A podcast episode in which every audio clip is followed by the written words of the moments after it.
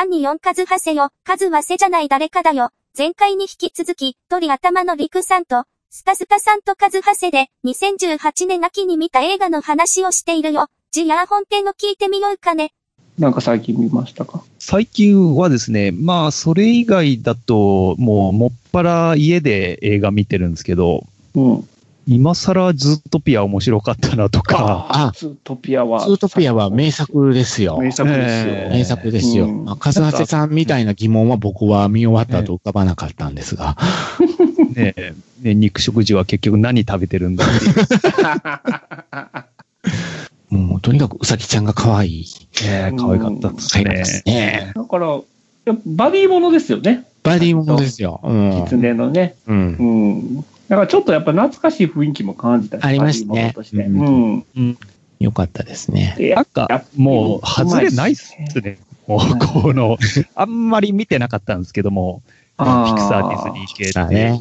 大体面白いっすね、もう、見りゃ。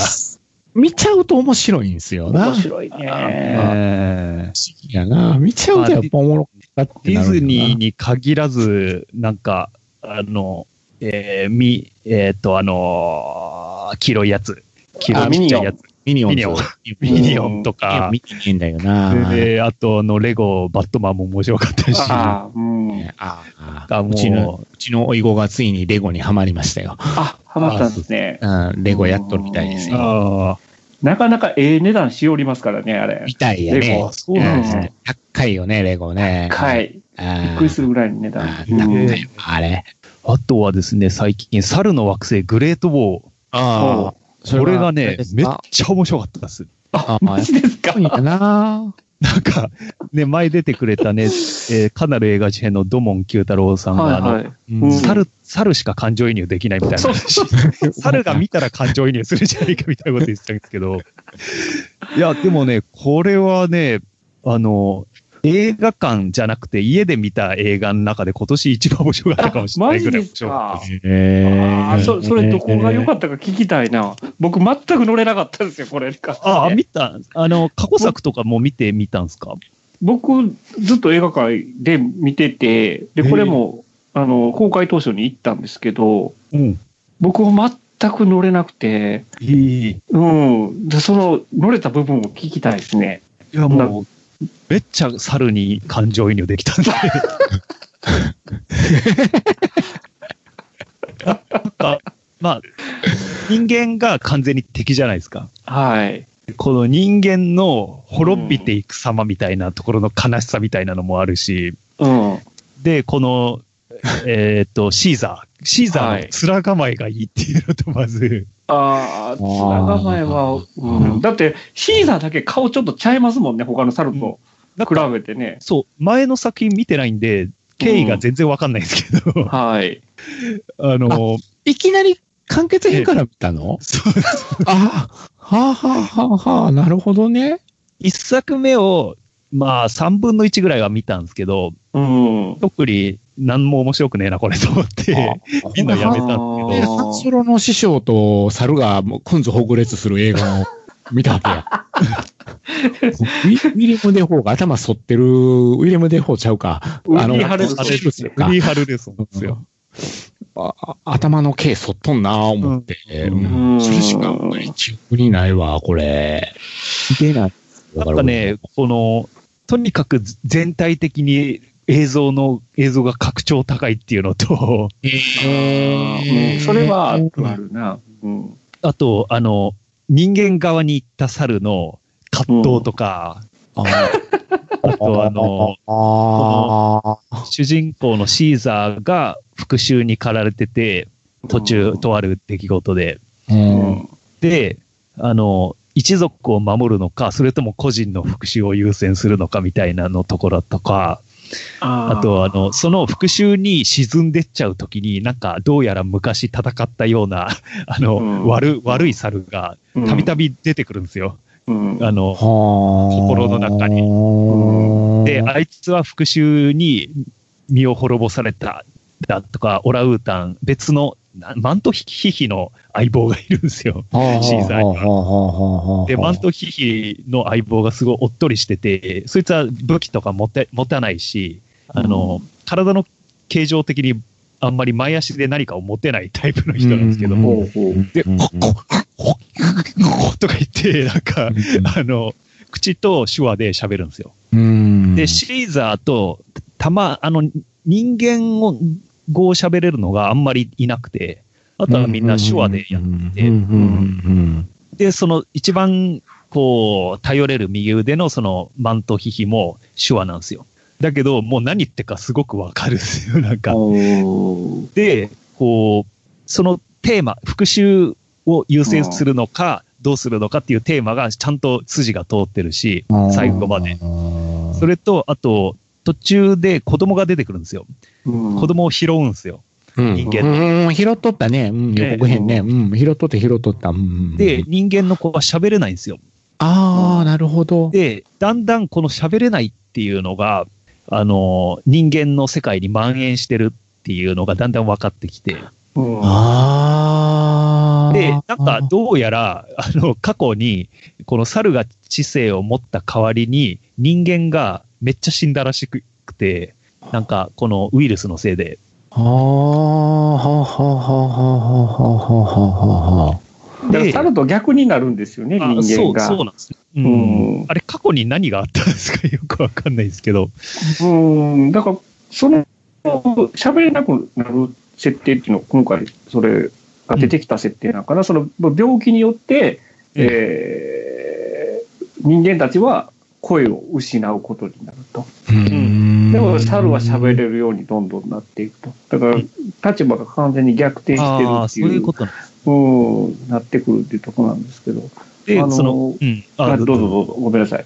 うんどうぞあで、そのウディ・ハルルソンがボスの、うん。こうどうやらあれ、2からずっと戦ってるんですかね？あれ、ウディ・ハレルソンって。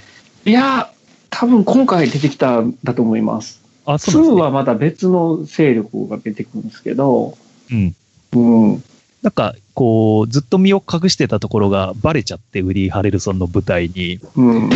で、移動しなきゃいけなくなるんだけど、シーザーは、こう、家族を殺されたから、単独、えっ、と、復讐しに行くんですけど、そうすると途中でいろいろ会う、会ってくんですよね。うん。あそこがなんかこう、なんか西部劇でよくあるあ感じだなと思って。ああ、はあ、はあ、はあ、なるほどね。なるほど、なるほど。あれですよ、あの、アウトローっていう。あれ、あれな名前が出てこない。クリント・イーストウッドの、あれみたいな感じで、こう、で、途中でなんか、調子のいい猿が出てくるんですよ。うん。なんかね、バッドエイプ、バッドエイプとか言って、うんうん俺はバッドエイプだって言って、あの、腕叩きながら。そう、そんな感じ。パ ンパン、パンでパン。ああの、ステレオタイプの猿みたいな感じ、ああの、あの、ステレオタイプの中国人があるよっていうような感じの猿なんですけど、ー。そいつが出てきて、ちょっと和むんですよ。あの、ずーっとシーザーの渋い面 で、うん重苦しい話だったんですけど、そいつが出てきて、ちょっと和むっていうのと、うん、で、えーっと、まあ、別動隊で逃げてた猿たちが捕まっちゃって、結局、ウディ・ハレルソンに。で、そいつらを、仲間をどうやって助けるかっていうので、その、えー、もともと復讐に行こうとしてた奴らと、その途中で見つけた子供と、その調子のいいバッドエイプで、この猿たちを逃がす作戦に移行していくんだけど、復讐の方はどうするかみたいな葛藤があって、うん。で、最後すげえことになるんですよ。あの ええと思って見てて、へえ。これがちゃんと、なんかこのどんでん返しがちゃんとこのテーマと沿ってて、ああ。なるほどね。だからこれ、あのー全体的に評価を高くしてる人もいるでしょ？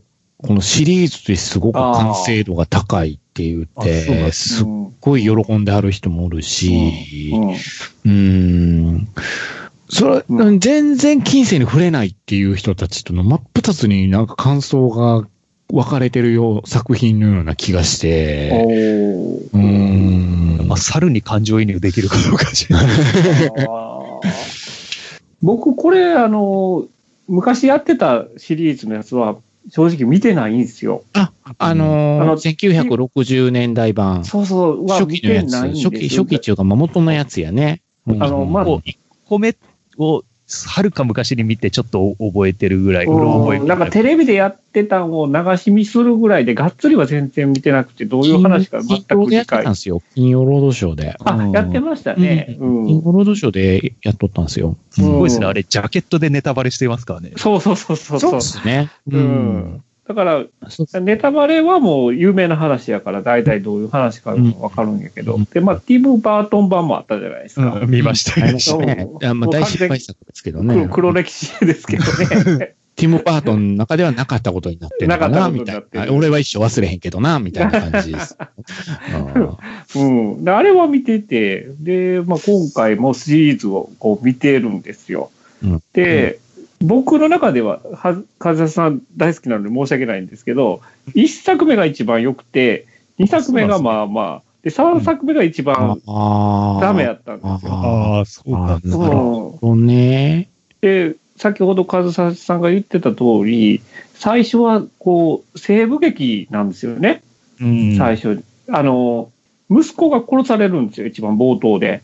うんあ、の、シーザーの息子がう。んうんでその、復讐のために、みん、なが止めてるのに、いや、俺は一人でも行くいうことで、復讐に行くんやけど、うん。なんか知らんけど、途中でね、あの、脱獄者になるんですよね。あれ。そうそうそおー。大脱走みたいな。大脱走みたいになるんですよ。で、それが、大脱走が、あの、どうやって抜け出すかって言ったら、なんていうのかな、あの、その、猿が閉じ込められてるところが、あの、下が洞窟になっとって、下穴が開くんですよ。う。うん。で、そっから一人ずつ抜けていくっていう、そんな、そんな単純な仕組みで抜けていくのって。なるほどでそれ。脱走していくんやけど、バレて、結局、その、もう、蜂の巣になる猿とかもいたりして、てんやわんやになるんですけど、そこにめ、さらに別の勢力が来ますからね。そう、別の勢力がやってきて、ええ北からやってくるんですよ。人間、人間たちが。ウディ・ハレルソンの、あの、基地に、これ見よがしにちょいちょいインサートされるんですですけど、火器現金って書いてるでっかいタンクがあるんですよ。よくないな。よくないな。絶対爆発しますよね。そう、絶対爆発フラグ立つでしょ、それで。で、それで別勢力が来た時に、それが案の定大爆発するっていう、もう分かりやすい オチがあって、その後ね、えらいことになるんですけどね。いや、あそこ爆発させる流れが泣けるじゃないですか。あれですよ、人間側に入った猿、うん。コンゴって書いてあるんですよ、なんかうん。背中に。うん。なんか、コンゴって書くと人間側の猿らしくて、うん。ずーっと人間にこき使われててた、あの、猿が、うん。最後の最後、シーザー、その、火器現金にうん手榴弾投げようとするんでしたっけね。うんうんで、そこで、直前で弓撃たれてすっ転ぶんですよ。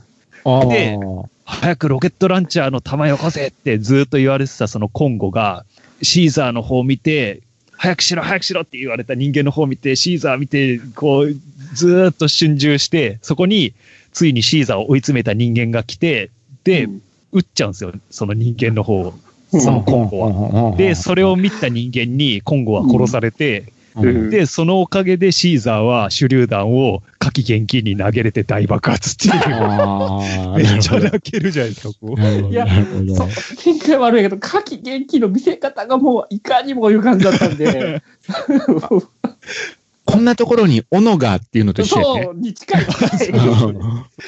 はあ。で、最後のね、はあウディ・ハロレソンのね、終わり方からそっからの畳みかけは俺はすごいやなと思ったんですけど。ああ、なるほどね僕はもう、あの、夏季元気でげんなりしちゃって、そこから。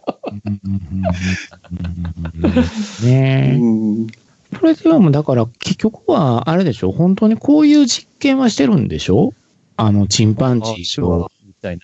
うん、そういうふうに。ほな人間よりもどうやら知能がやっぱり高くなっていく？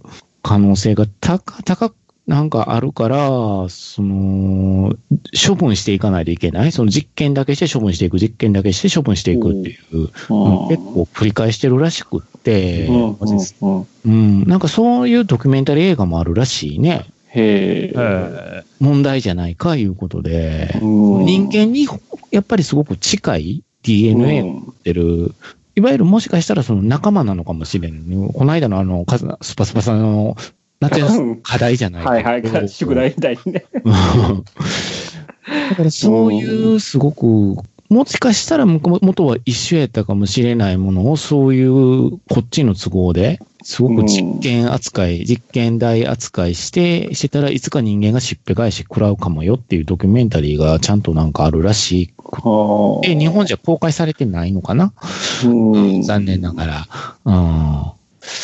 でも、ゴリラで手話ができるんで、そうですね。なんか、死をちゃんと認識できてるらしくて、うんゴリラ。はあはあはだから、チンパンジーの方がさらに人間に近いわけで、あ。オランウータンえもかなりそうなんでしょ？なんか近いみたいなんで。ドゥドゥエイン・ジョンソンは中指立てられてましたけどね。もう見てくれからして見てるからな。な 同じって思えると仕方がないかもしれんな。うんそっか、いやー、いまいちね、こう見るのに踏み込めてないんですよ、僕うんね。俺も全全く興味なかったんですけど、うんあイラスト見ちゃうんやろうなとは思ってるんやけうれど。ん、そうですね。ううんん。そうか、そうか、そうか。なるほどなうん。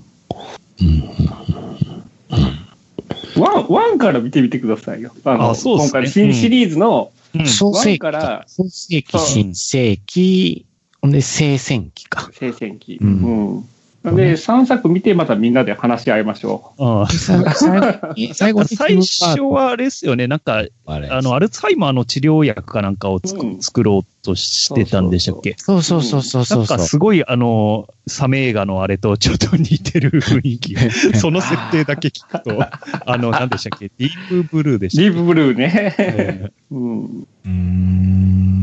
サミュエル・エル・ジャクソンは出てこないですけどね。うん。うんまあ、ーまあ、うんこ。んなもんですかね。はい。えーまあ、あと、トゥルーライズとか、カクテルとか、トータルリコールとか見たんでトゥすけど、ルーライズ大好き。この話するとまた長くなりそうめっちゃ面白かったです。めっちゃ面白いよね。うん。あ、見直したいな。見直したいな。いや、でもね面、白いよね。トゥルーライズもっと面白かった。もうバレ面白いよね、あれ。いんでキ。ャメロンはこれを作ろうと思ったのかっていう。あれをあかな。あまりに他の作品と違いすぎるんで。弾けてるもんね。ああ。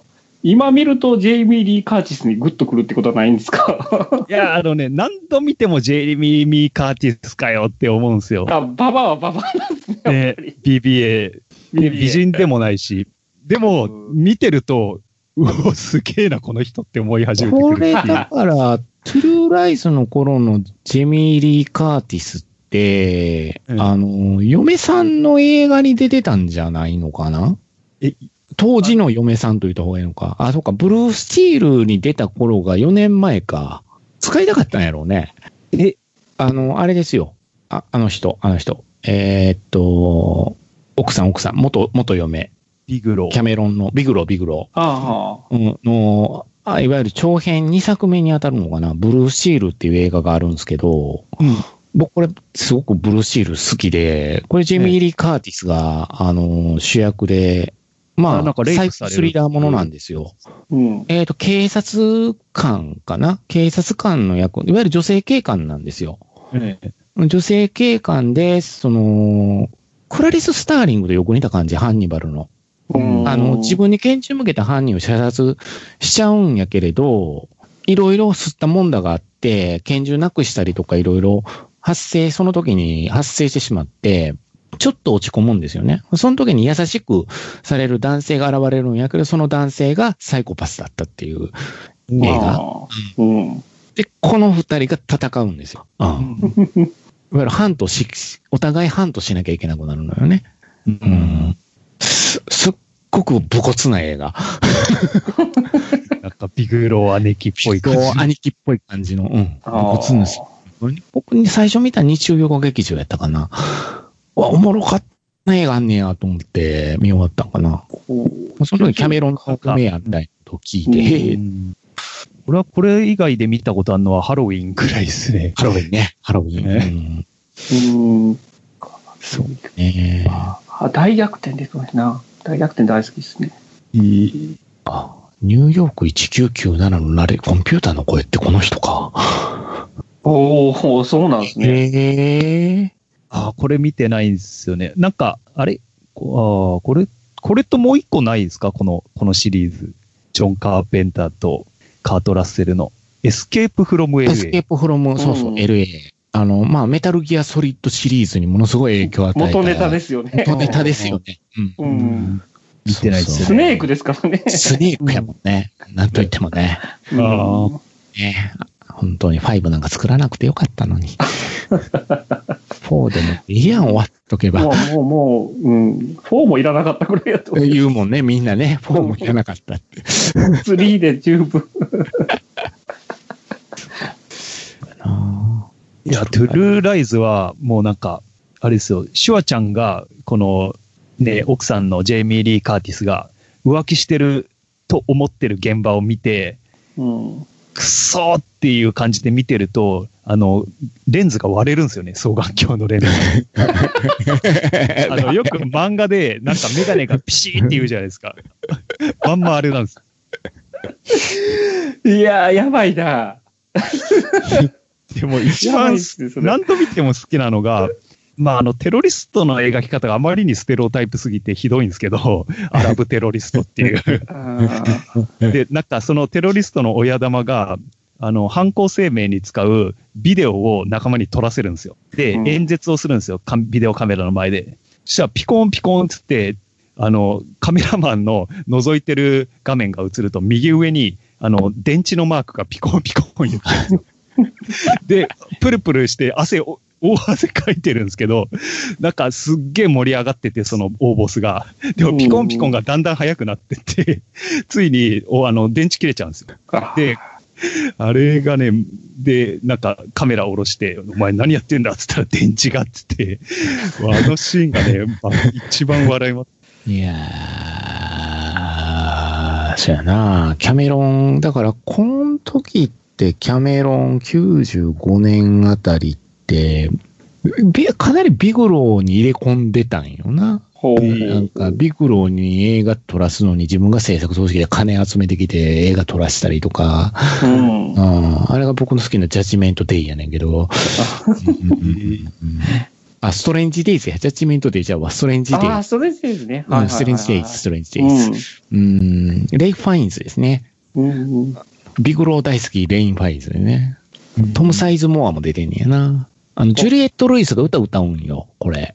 ほうほう。この映画。ほんで、す結構いいんよ、それがまた。ジュリエット・ルイスって懐かしいですね。ね、ジュリエット・ルイス。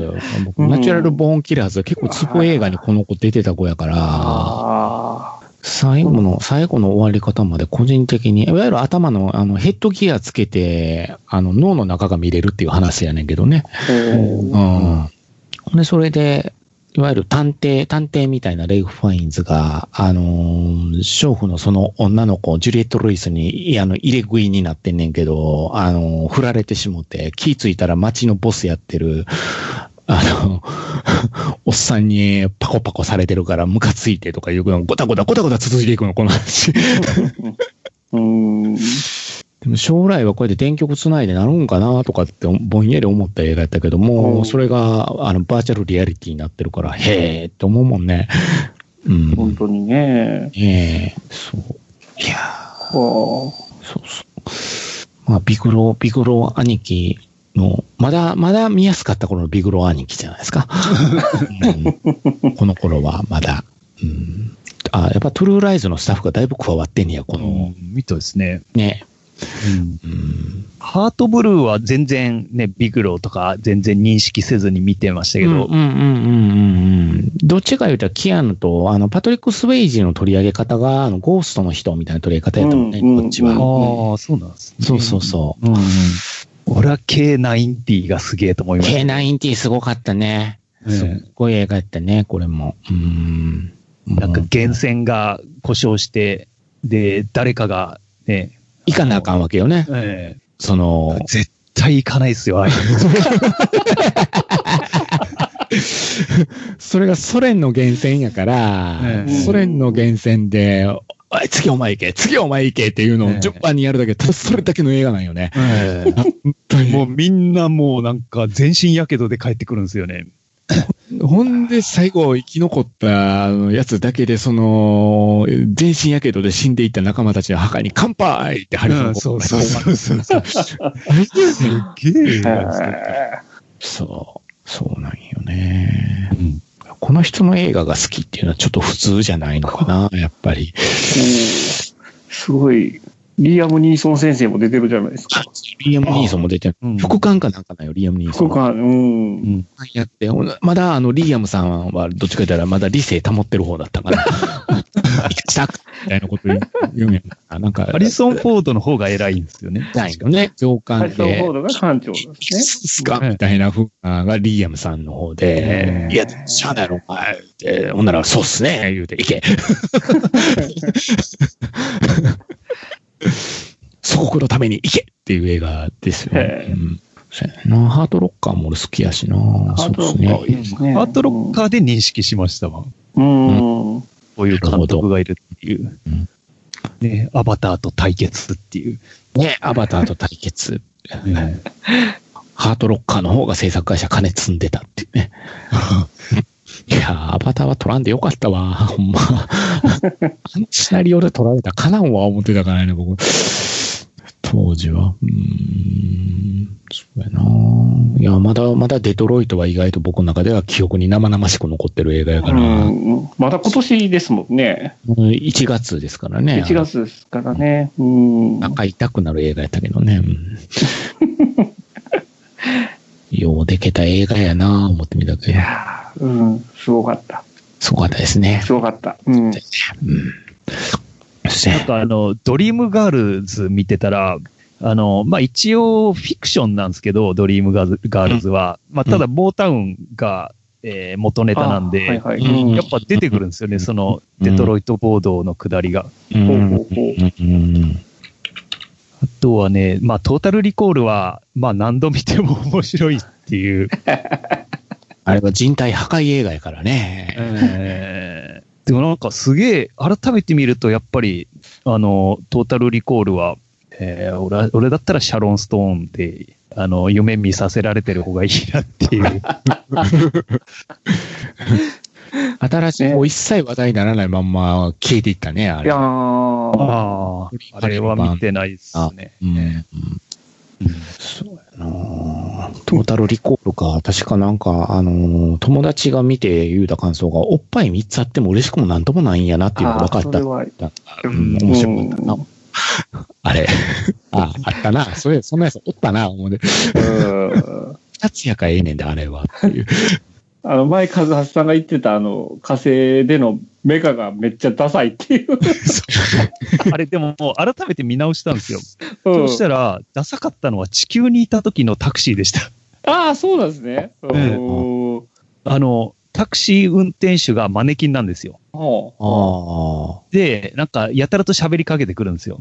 ううんで、その車も本当ハリボテみたいな車で、で、シュワちゃんが、その、急いでる時にそれに乗ったら、ええあの、運転手が、こう、のんびり話しかけてくるから、うるさいどけっつって、引っこ抜いて自分で運転するっていう。ああ、あったな、なんかそのシーン。うんで、そしたら、なんか、で、一悶着あった後に、あの、運転手が、なんか、では、お代はいくらになりますとか言うんですよ。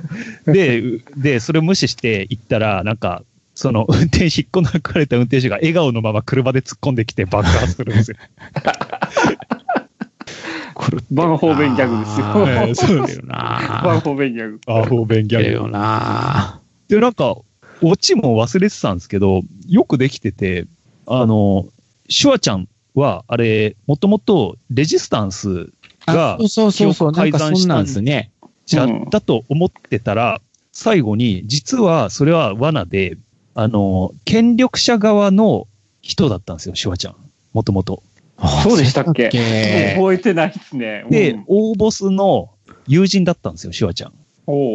で、あの、敵の、えーっと、お敵、レジスタンスのボスを探すためにうまく記憶を一回なくして、で、自分をレジスタンスの、あのもともとレジスタンスだったっていう風になんか記憶を書き換えて、うん。あで、それでおうまく泳がせて、ちょっと無理あるんですけど、で、敵の、ああとレジスタンスのボスは、実は、なんか、それまでちょいちょい出てたサブキャラの腹にいるんですよ。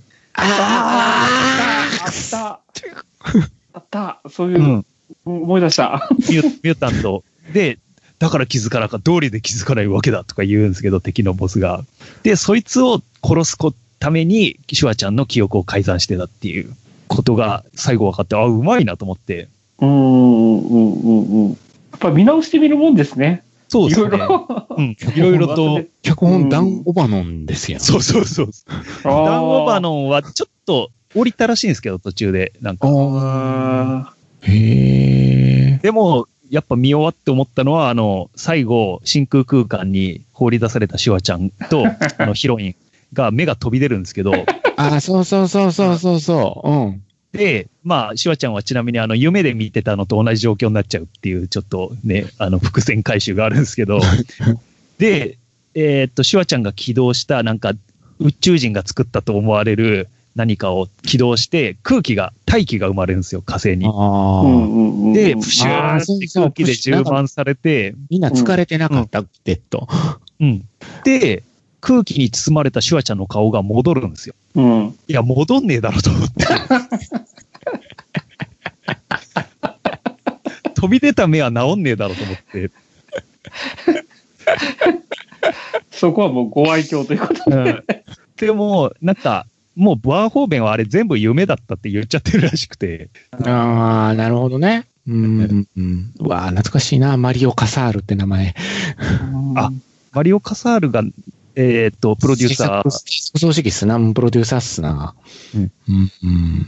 懐かしいなパーホーベンか。そうやな。トータルリコールは修羅数年会言うだけで見て、なんじゃこりゃって思った記憶しかないなだね、あの、一番有名なあの、おばちゃんの顔が割れるシーン。うん、うん。がね、ね、あの、某、某大臣の顔に、あの、最近大臣になったらしいやトランプさんでしょ？あーあ、いや、あの、日本、日本あ、あ、そうやったっけ？の、うんあの最近にあの人聖子ち。ゃん、聖子ちゃんで、あの、あれ、大臣だったんですよね、確か。大事になりましたね。えーあの人。あうんの、朝まで生テレビによく出てはる人？えーっとですね、えマス添えの元嫁ですよね。ですね。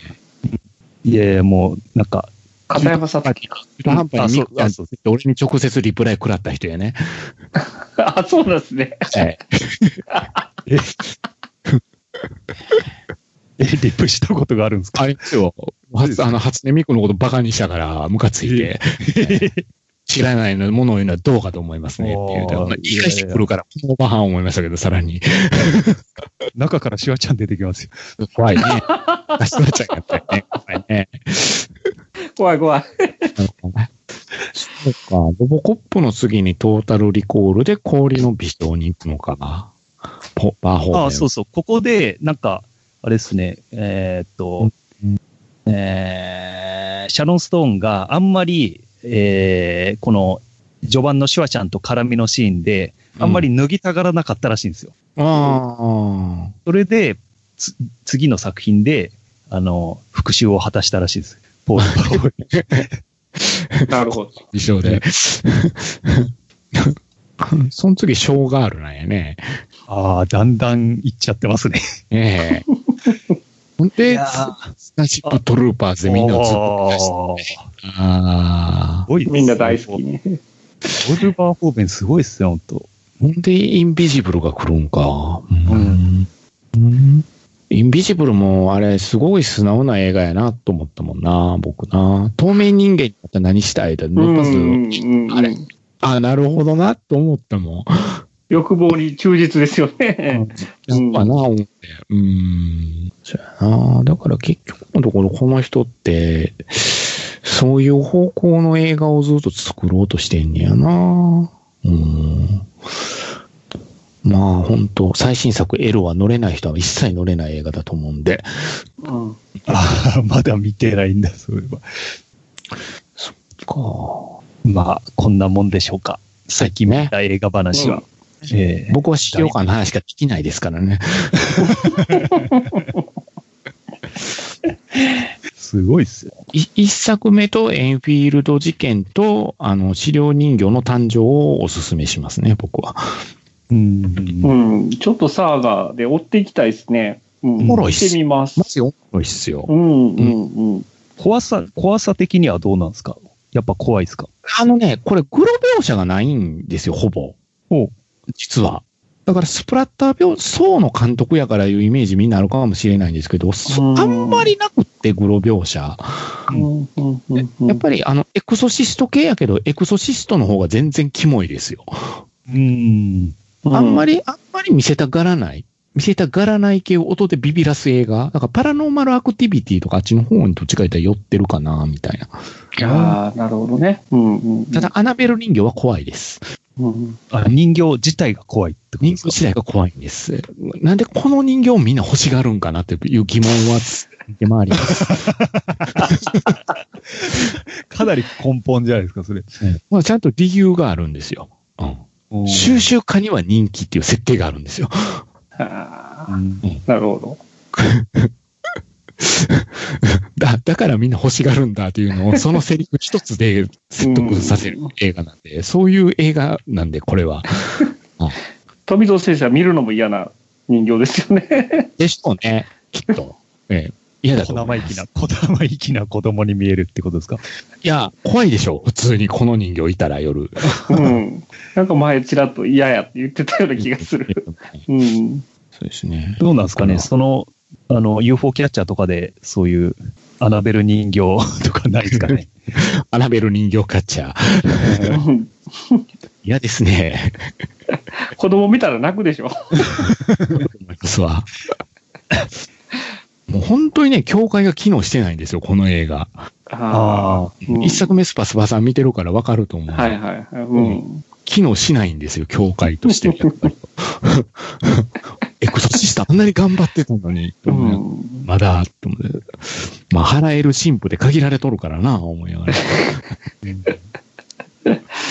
長いですけどね、これ、今から、今からおったらね、5作目ないかんです。でもなんか MCU、MCU マラソンした身としては、ああ、まだ全然大丈夫です短いと思います一作90本で終わるんで、あなるほど、なるほど。ううんん。1時間半って思えばいいんですよ。なるほど、なるほど。うんうん。多分あの、あの資料館の人形で挫折しそうになるかもしれないけど、そこ頑張って乗り切ってほしい頑張って。うん。でもなんか、こう、ホラー映画見て寝るの嫌なんですよね。ああ、僕階段聞きながら寝ますよ。トーンが一緒じゃないですか。うーん、そうなんですね。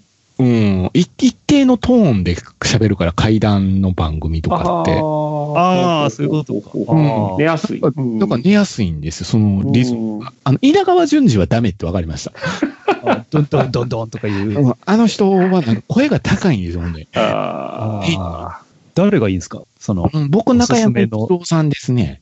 え、え、あ。新耳中山一袋郎さん、新耳袋っていうやつの。うん。えー検索したら出てくると思います。あその人自体は全然幽霊とか信じてないんですよ。ああ。人に階段収集やってあるんですよ。うんそれで飯食ってあるんですよ。うーん。スティーブン・セガールみたいな髪型してますね。あ、そうそうそうそうそうそうそう。もう今、ぷくぷくに声で張りますかあ、ら。これであるけどね。うん。だからまあ、一作目はスパスパさん見てるから知っての通り、あの、エクソシスト系。うん。うん。うん。ほんで、あの、そっち側の続編のエンフィールド事件の方はどっちかというとポルターガイスト。ああ。うん。ほんで、あの、人形シリーズは、うん、人形みたいな。うん。一作目のその資料館の人形はどっちかというとローズマリーの赤ちゃんかなみたいな。うん。あれをやりたかったんやろうなと。あこのところ満載ですけどね。あ。ああ。ちょっと見てみます。ぜひぜ追ってひ。みますね。うん。資料人形の誕生がすごくよくできてるんで、うん。うん。あーって言いましたもん、僕最後に。えーうんこういうの見たかったんや言うて言いましたからね、思わず。今 見てよかった、思って。うん。はい。ぜひぜひ。すごいですね。ジェームズ・ワン結構撮ってるけど、あの、シリーズものが多いんで、そうっすね。うん。でこの、このノリで、えーっと、イン、イン、えっ、とね、イン、インシディアスっていうやつシディアスっていうシシリーズあるんですよ。黄泉の国シリーズなんですけど、これどっちかというと。ほう。あのー言うたら、あっちゃの世界から悪霊がやってくるいう話なんですよ。うんこれジェームス・ワンなんですよ、監督。うん一作目と二作目が。今4作出てるんですけど、一作目と二作目だけ見たらいいと思います。なんかあれですね、シリーズを軌道に乗せて、あとは任せるタイプなんですかね。そのタイプですね。その魔界に来たやつを、こう、退治していく話なんではないですまあ、なんか悠々白書みたいですけど。うん、どっちか言うと、そういう感じ。子供、子供が寝たきりになるんですよ、ある男の子が。寝たきりになっ、意識不明になってるんやけど、どうやらそれが幽霊の仕業だっていうのが分かってくるっていう。うん。その彼の意識をどうその幽霊に引っ張られてんのを取り返すかっていう話なんですけど、うん。これ、あの、一作目だけ見ると肩透かし食らうと思いますね。続くんで。あシリーズで見て。うん。二作目で完結なんで。一章二章になってるんですよ、ちゃんと。だから二作見てワンセットですからね。で、これも90分で終わるんで、一本。うん自分でね、制作総指揮も結構してる。してますねですね。人がジェームズワンはね。うん。この人が、えービッグバジェットのお金をいただいて、どうするんでしょうね。今まで低予算映画ばっかり撮ってきた人が。あ。ねワイスピ、うんワイスピで成功してるんで。やってるか、でもな。ああ。せやな。うん。スカイミッションの人なんやな。そうですね。ねえ、アクアマンのポスターが爬虫類と哺乳類だらけ問題がありますけどね。スパスパさんに言われるまで全く気づかんくて爆笑こいって言いました、僕は。爬虫類魚おれへんって。マジですか？か亀とかイルカなんでね、あの、哺乳類と爬虫類しかおらんんですよ、ポスターに。ポスターのね、コピーが魚を率いてどうのこうのって書いてあるから、魚おれへん。マジですか？危ない匂いしかせえへんで、と。うんなんか、フリー素材使ってるみたいなあのポスター、いうのも ありましたけど。そう、本当そう。そうよ、そうよ。あの、ね、なんていうか、その、ラッセン臭がするんですけど。選手。やっぱり、アッセンでね、あれ、ロゴ入ってどうしようと思う。シャチとか、サメとか。で、あと、あの、日本のポスターはなぜかサンゴ礁足しちゃったっていう。うんいらないね、そういう。いらんことするね。ことですよね。まあ何でしょう、資料館シリーズ一番エグいのが一作目やったと思います、僕は。うん。まあ、うん。ってなるエグさは多分一作目があれやとうんピークやったよね。あとはなんかね、うん、そこまで気持ち悪いとか怖いとかはない。うん。ある人分かりやすい。うん。アナベル人形より怖くしちゃいかんもんな、だって。あれが来ないかん。うん、あれがマックスじゃないとね。うん。うん。キモいんですよ、人形。うんこっち見よるんですよ、ジロって。楽しそうですね、それ。見出すと止まんないんですよね。どうなんの？どうなんの？うん。この手の映画の特徴ですけど、どうなんの？どうなんの？うんまあ、あの、テレビシリーズに近いかもしれないですね。その、リンクしていくんで、うん。そういうノリで見た方がいいと思う。かもしれないですね。うん。そうもすごい量っすもんね。7、7作ありますうん。一応完結はしたんですよね。あれ、うん確ああ、そうなんですね。か。そうは。もうだってジグソー死んだらそうじゃないもんなって僕思いましたもんね。あれは、あの、一作目以外見てないんですけどね、僕。もうただのスプラッターになってるって聞いたから。うん僕もワンしか見てないかな。うん。ワンは劇場で見てドヒャーってなってましたけど。